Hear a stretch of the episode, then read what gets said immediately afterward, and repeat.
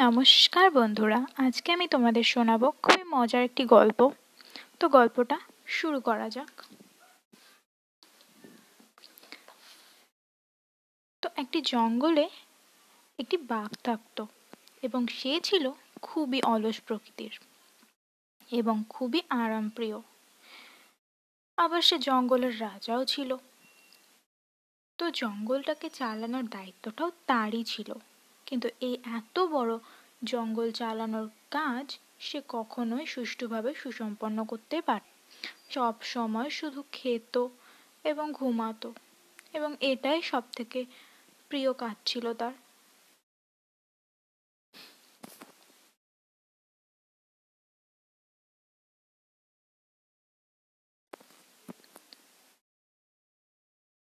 সে কখনোই কোনো জঙ্গলের পশুদের সমস্যার সমাধান করতো না।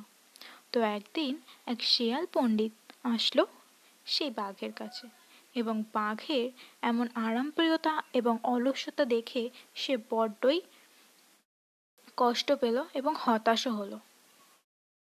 তো তখন শিয়াল পণ্ডিত একটি বুদ্ধি বের করল তাকে সায়স্তা করার জন্য। শিয়াল পণ্ডিত বাঘের কাছে গিয়ে বলল, মামা মামা তুমি তো এখানে এত কষ্টে আছো। এখানে তো তোমাকে তাও শিকার ধরতে হয়। শিকারের জন্য তোমাকে চলাফেরা করতে হয়। তুমি আমার সাথে চলো, আমি এমন একটা জায়গায় নিয়ে যাব, যেখানে শিকার নিজে হেঁটে চলে তোমার কাছে চলে আসবে। সুতরাং তোমাকে আর কোনো কষ্টই করতে হবে না। এটা শুনে বাঘ তো খুশির চোটে লাফাতে শুরু করে দিল এবং সাথে সাথেই রাজি হয়ে গেল। তো শিয়াল তাকে নিয়ে যাচ্ছিল। নিয়ে যেতে চাইল দুই দিন পরে। বাঘও রাজি হলো। এদিকে শিয়াল মাথায় এঁটেছিল অন্য একটি বুদ্ধি। সে সোজা চলে গেল জঙ্গলের অন্য পশুদের কাছে এবং সেখানে গিয়ে তাদের সাথে সলা পরামর্শ করে একটি বুদ্ধি বের করল। তারা করল এটা যে তারা রাস্তায় একটি গর্ত কেটে, গভীর গর্ত কেটে তার ওপরে পাতা এবং ডালপালা দিয়ে সেটাকে ঢেকে রাখবে এবং বাঘ যখন আসবে তখন তার ভেতর পড়ে যাবে। তো দুই দিন পরে যথারীতি শিয়াল পণ্ডিত বাঘকে নিয়ে রওনা হলো যাত্রার উদ্দেশ্যে এবং পথে যেতে যেতেই হঠাৎ আসলো সেই জায়গা। আর শিয়ালও বুদ্ধি করে বাঘকে সেই পথ দিয়েই নিয়ে যেতে চাইলো এবং সেই স্থানেই নিয়ে গেল। আর বাঘ চলতে চলতে হঠাৎ সেই স্থানে পা রেখে সেই গর্তে ধপাস করেই পড়ে গেল। এরপর বাঘ তো খুবই ভয় পেয়ে গেল যে কি করে উঠবে, কি করে উঠবে, সে শিয়ালের কাছে সাহায্য চাইল। কিন্তু কেউই অলস বাঘকে সাহায্য করার জন্য এগিয়ে এলো না। এবং শিয়াল পণ্ডিত বাঘকে বলল মামা, তুমি এবার নিজের সাহায্য নিজেই করো। তুমি এই জঙ্গলের রাজা, নিজের সমস্যা যদি সমাধান করতে না পারো, তবে অন্যেরটা কি করে করবে? বাঘ এটা শুনে হতবাক হয়ে গেল। সে তো কখনোই রাজকার্য ঠিকভাবে সম্পন্ন করেনি।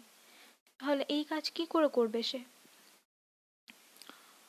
কিন্তু তাও তাকে এই কাজ করতেই হতো, কারণ তাকে ওই স্থান থেকে বের হতেই হতো। তো বাঘ ভাবতে বসল কি করা যায়? এবং অনেক ভেবে সে বুদ্ধি বের করল যে সে সেই গর্ত থেকে বেয়ে ওঠার চেষ্টা করবে। কারণ ওখানে কিছু ডালপালা ছিল এবং সেগুলোর উপর দিয়ে ওঠার চেষ্টা করবে। তো সে বহুবার চেষ্টা করল, তারপরেও সফল হচ্ছিল না। কিন্তু তাকে বেরোতেই হতো। তাই এই অলস বাঘটিও এবার আর হাল ছাড়ল না। সে লাফাতেই থাকল এবং এক সময় সে ওই ডালপালা বেয়ে এবং লাফ মেরে ওখান থেকে ঠিকই বেরিয়ে আসলো। এবং এরপরে বাঘ বুঝে গেল যে অলস্যতা দিয়ে কখনোই কোনো কাজ সঠিকভাবে সম্পন্ন করা সম্ভব নয়।